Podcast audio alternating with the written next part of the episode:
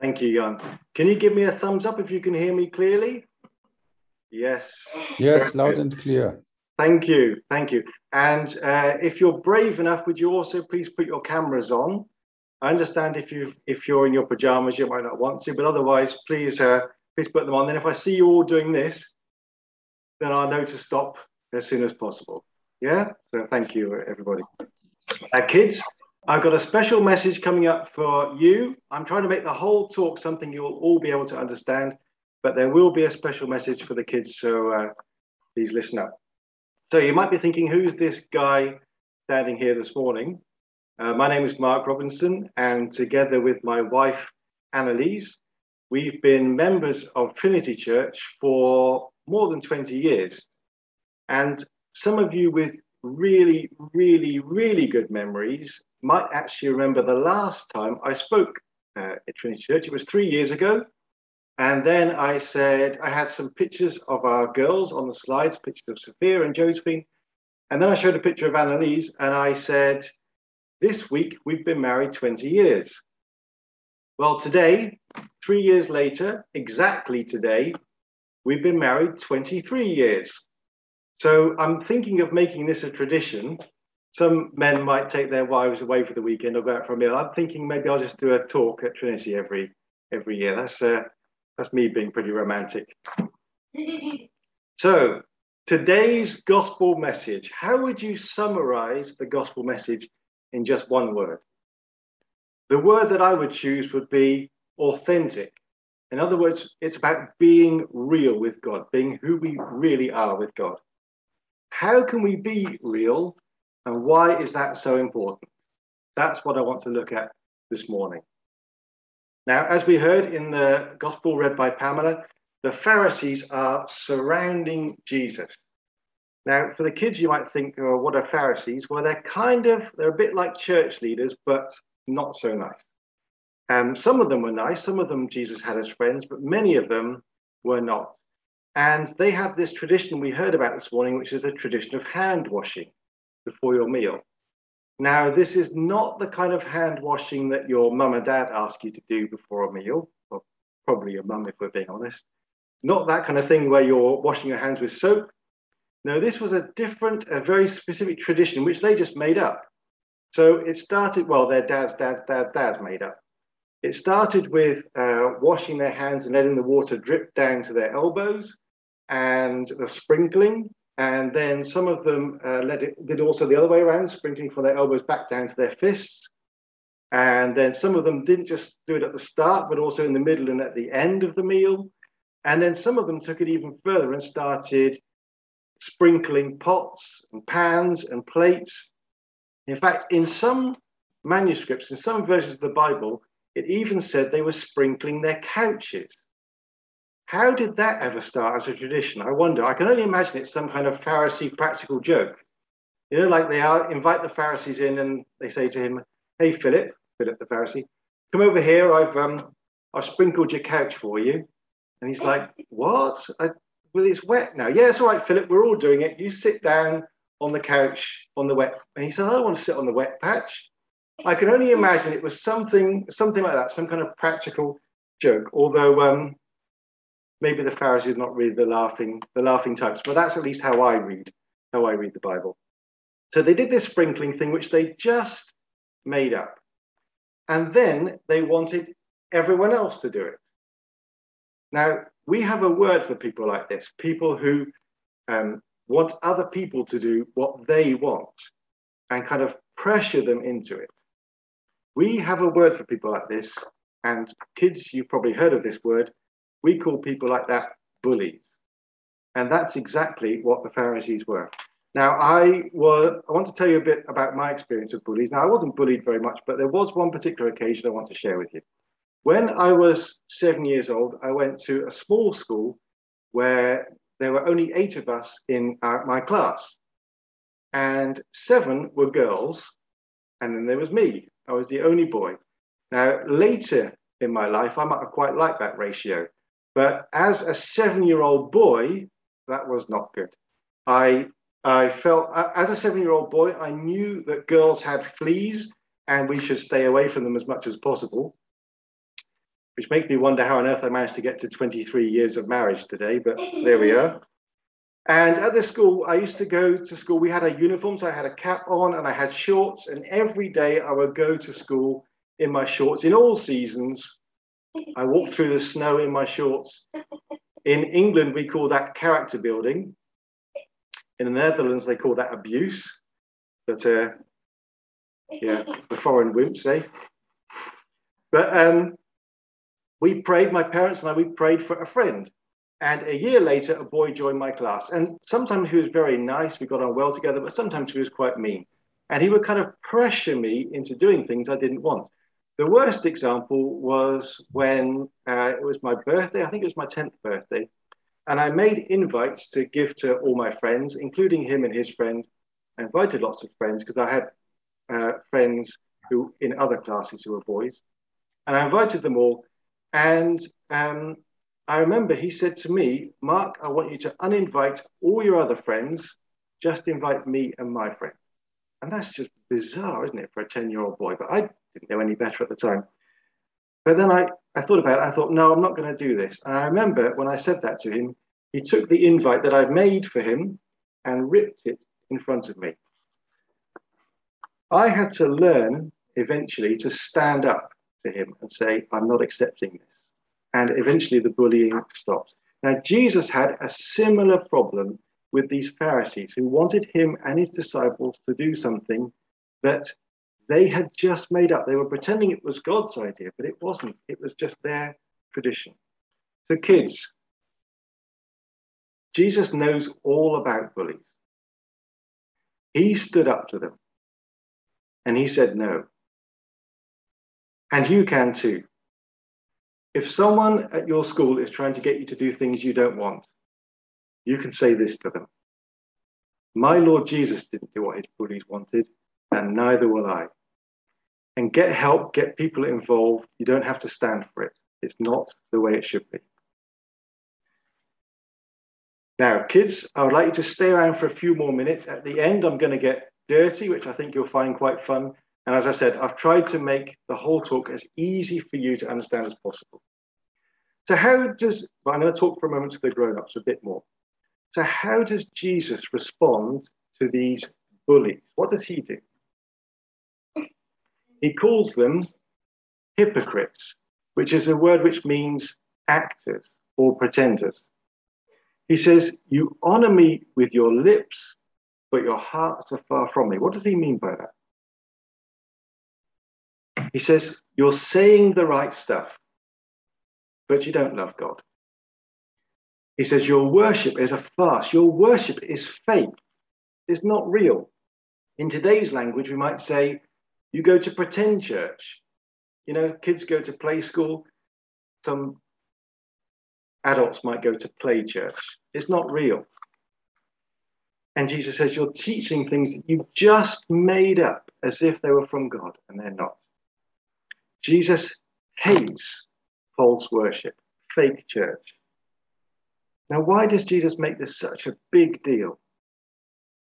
Well, partly it's because they are forcing people to do what they want, and Jesus is all about freedom.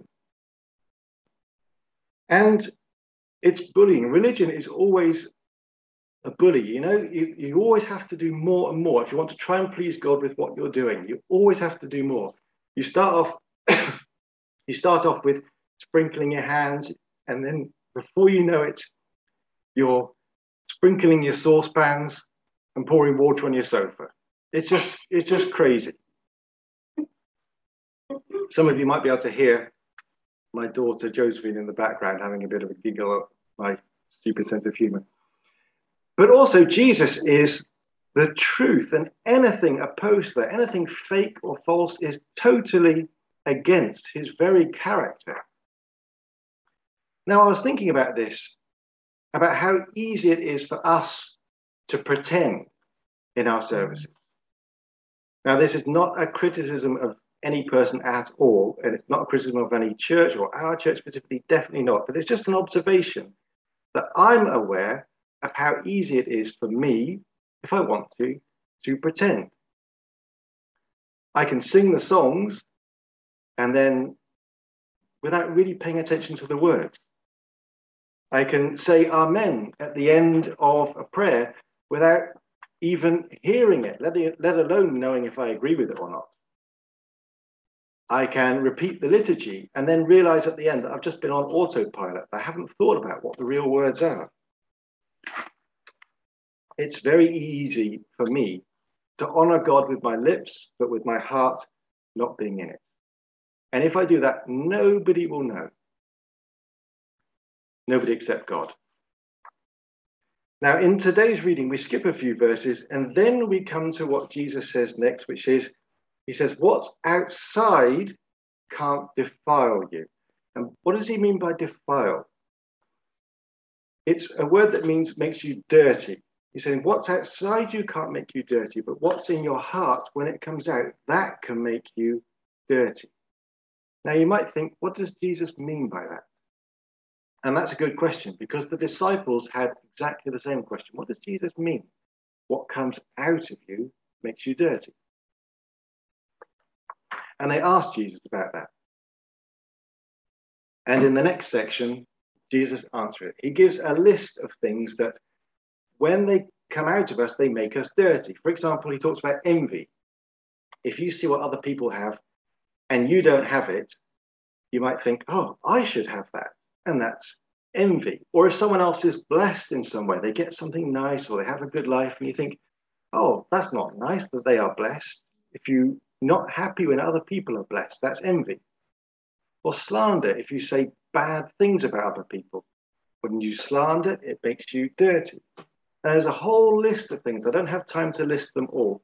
But what I want to pick out is deceit, when we are pretending because that's the absolute opposite of authenticity, which is what Jesus is about. When we pretend to be something we're not, we're just like the Pharisees. And that is where today's reading ends. It ends with us knowing that we have to be real with God, no pretense, and it gives us a list of things that make us dirty. The end or is it? Because God would never leave us in that state of being dirty, with no hope. So, where's the good news? Where's the gospel? Well, I'm going to tell you a secret now about the Bible. It's a secret that most adults know, but maybe most children don't. If you look at a page in the Bible you'll see every couple of sentences a little number, and that number is for the verses. And on every page, you'll see a bigger number, and that number is for the chapters. And every few paragraphs, you'll see a little title, a little heading, which I call a spoiler because it always tells me what's coming next, which I find quite frustrating when I'm reading an unfamiliar story. You know, reading about David going off into battle, and then the next title says David kills Goliath. I think, well, I do want to know that. I don't want the spoiler. But those three things, what do they have in common? The verse numbers, the chapter numbers, and the spoiler titles. None of them were in the original text. They've all been added, and they've been added for good reasons so that we can quickly find what we're looking for in the Bible, but they weren't in the original text. So, why am I saying that? It's because our story, the story of the gospel this morning, does not end in verse 23. It doesn't end at that list of things that make us dirty. It doesn't end at the next heading. Now, I don't want to say too much about what comes next because Peter, who's here, will be uh, speaking next week and he might preach on that. That's the reading for next week's gospel. But what I will tell you is that Jesus meets a woman a mother whose daughter has an unclean spirit. In other words, her daughter is dirty. What happens when a dirty person meets Jesus? Well, it rather depends on the person's attitude. We've already seen what happens if people pretend to be clean. When the Pharisees meet Jesus, it doesn't go well. But if someone is honest or authentic, if they just come to Jesus as they really are and say, Jesus, I need help,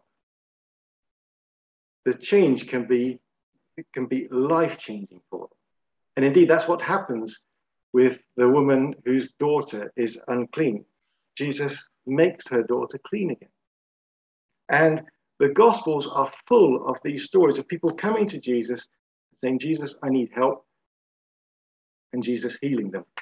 At the start of our Gospel, at the start of Mark, the one we're reading this morning, there's a story of a man who's very ill. He has leprosy, which makes him very, very ill. And he comes to Jesus and says, Jesus, you can make me clean if you want to. And Jesus says, I do want to. Be clean. And the man is clean. So, what I want to say is this what comes naturally out of our hearts, just naturally, the things that Jesus has listed, things like envy, things like slander, things like deceit, they make us dirty. But what comes out of Jesus' heart, his love, makes us clean. And as Jan said last week, there's nothing else in the world that can make us clean. There's no one else that can make us clean. Only Jesus.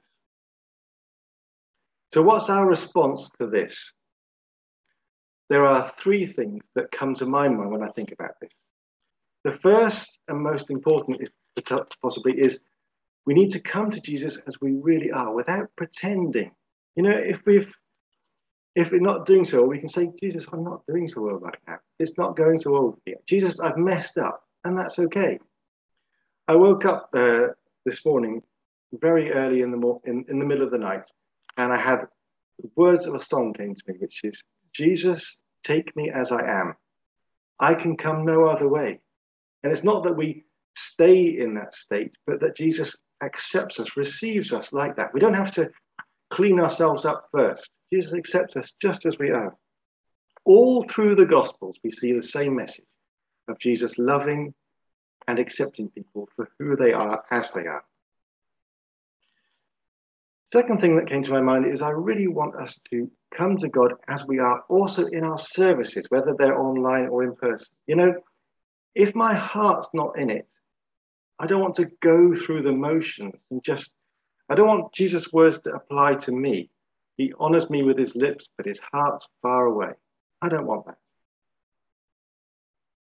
I want my heart to be in it. So when I notice that I'm kind of on autopilot, what I do is I just take a time out. I say, God, I just confess, God, I know I'm just on autopilot right now. These words that I'm hearing, they're not, um, they're not meaning anything to me right now. And then I remember what God has done for me and then I'm more likely, I'm, I want to worship. And now I have one final thought about authenticity. And I may be wrong in what I've said, but when I was preparing, this is what came to me. And I want you to weigh it and think, is this really true? Because it's about you. As I was preparing, I had the thought that some of you may never have been real with God.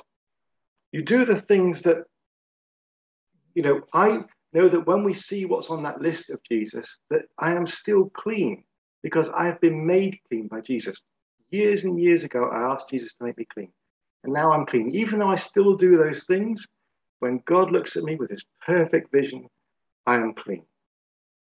But maybe some of you have never done that. So, kids, this is the bit where I get dirty. Maybe some of you are still envious. You still are unhappy when other people are blessed. Maybe some of you have said bad things about other people, slander. Maybe some of you uh, are pretending or lying, this deceit, or foolish, which is also mentioned on the list, and so on. Maybe you come to God and you're dirty. Maybe you're like this. but you try to cover it up. Yeah, God, I'm fine. I'm fine. I'm yeah, great. God says, Do you want me to make you clean? No, I like it this way. I'm all right. Maybe you've never accepted Jesus yourself. Maybe you've never asked him to make you clean. If you want to do that, how could you do that? If you read the whole Bible, you'll never find a formula of words to say to make you clean. And why is that? Because it's not about the words, not about honoring God with our lips, it's about our hearts. It's important. You could say something as simple as Jesus clean me. And from that moment, you'll be clean. When I appear before God, it's not like this because I've been made clean. No matter what I do, I've been made clean by Jesus. So, when you come to God, just be yourself, be honest, say things are going great or things are not going great, but be authentic with God. In our services, let's have no more play church. Let's have real church. And if you've never asked Jesus to clean you, ask him to clean you. You can do it today. It's so easy. I'm in a moment, uh, Oliver is going to lead us in a song which summarizes exactly this very in, in yeah, it's a way that exactly summarizes being authentic before God. And before then, I'm going to pray and then I'm going to get cleaned up. So let's pray. Lord Jesus, uh, thank you for your word, which instructs us. It's so wonderful to read your word. Uh, Lord, I pray for children or anyone else who may have experienced bullying, may be experiencing people who are bullies. You help them to stand up to it and get help so they won't be bullied anymore. Lord Jesus, I pray for all of us that when we come before you, we can be authentic. We can be who we really are. We stop trying to hide, just admit who we are. I pray, Lord, in our services that we will not go through the motions, not have play church, but be authentic, be real. And Lord, I pray that if there's anyone here who has never asked you to clean them, who's never accepted you, who's never taken a moment to do that for themselves, the Lord, you'll speak to them now, and that they'll simply say, Jesus, clean me. Amen.